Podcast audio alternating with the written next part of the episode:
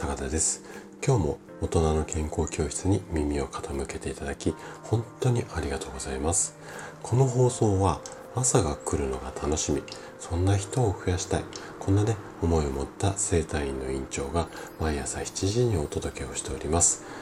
今日はね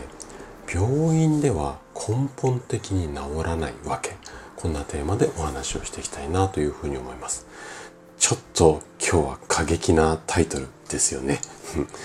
であの最初に誤解をない誤解のないようにお伝えしますが私は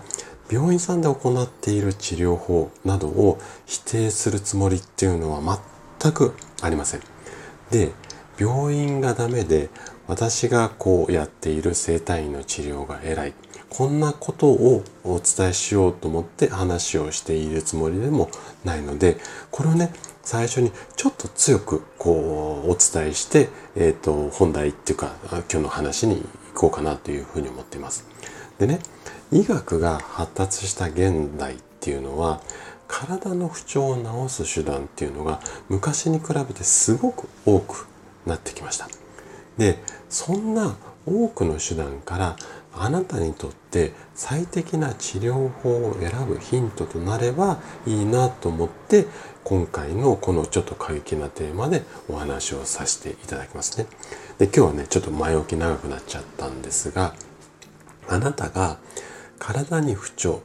例えば痛みだったり凝りだったりしびれなどがある場合どうしますか？まあ整体とかマッサージに行くよっていう方もいらっしゃると思うんですが病院に行くっていう方も多いと思いますでね残念なことにこの病院の治療ではあなたの凝りだったり痛みが根本的には治らないんですなので今日はねその理由についてちょっとあれこれお話をしていきます。是非ね、最後まで楽しんで聞いていただけると嬉しいです。じゃあね、早速本題に入っていきましょう。病院で痛みを治療しようとした場合の一般的な流れっていうのはこんな感じになると思うんですよね。まず、レントゲンとか CT とか MRI 的なこう画像診断いわゆるね写真を撮ってまあどうなってるこうなってるっていうのを検査をしたりだとかでその検査結果を見ながら骨だったりこう骨と骨の間にある椎間板みたいなのを状況を確認して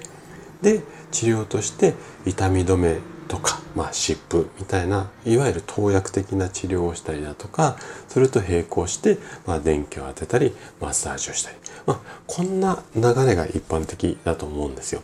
でねこういった治療を続けていてもいつまでたっても良くならないこんなケースが非常に多いです。で痛みだったり凝りしびれみたいな症状は一向に改善しないでずっと病院に通ってる。こんな方も珍しくありません。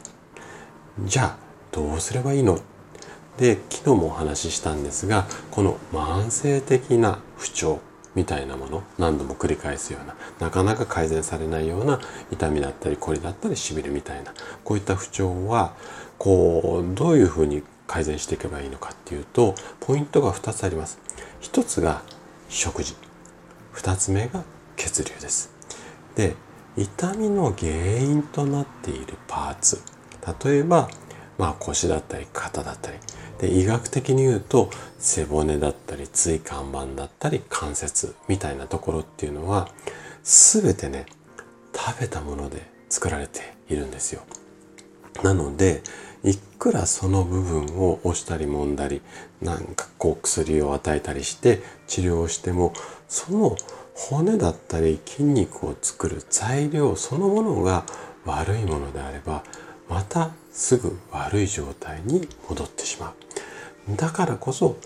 食事だったり栄養この辺りが大切になります。じゃあ食べ物を見直したら全て不調が治るかって言ったら実はそうでもないんです。食べ物の栄養を体の隅々まで運ぶっていうのは血液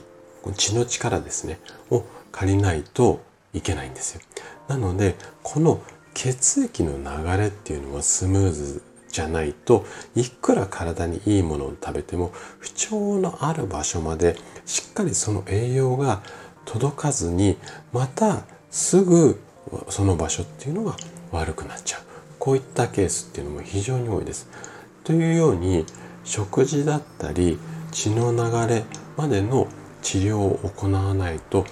根本改善っていうのはできないんですがそこまでの治療っていうのはまあ病院さんでは無理なんです。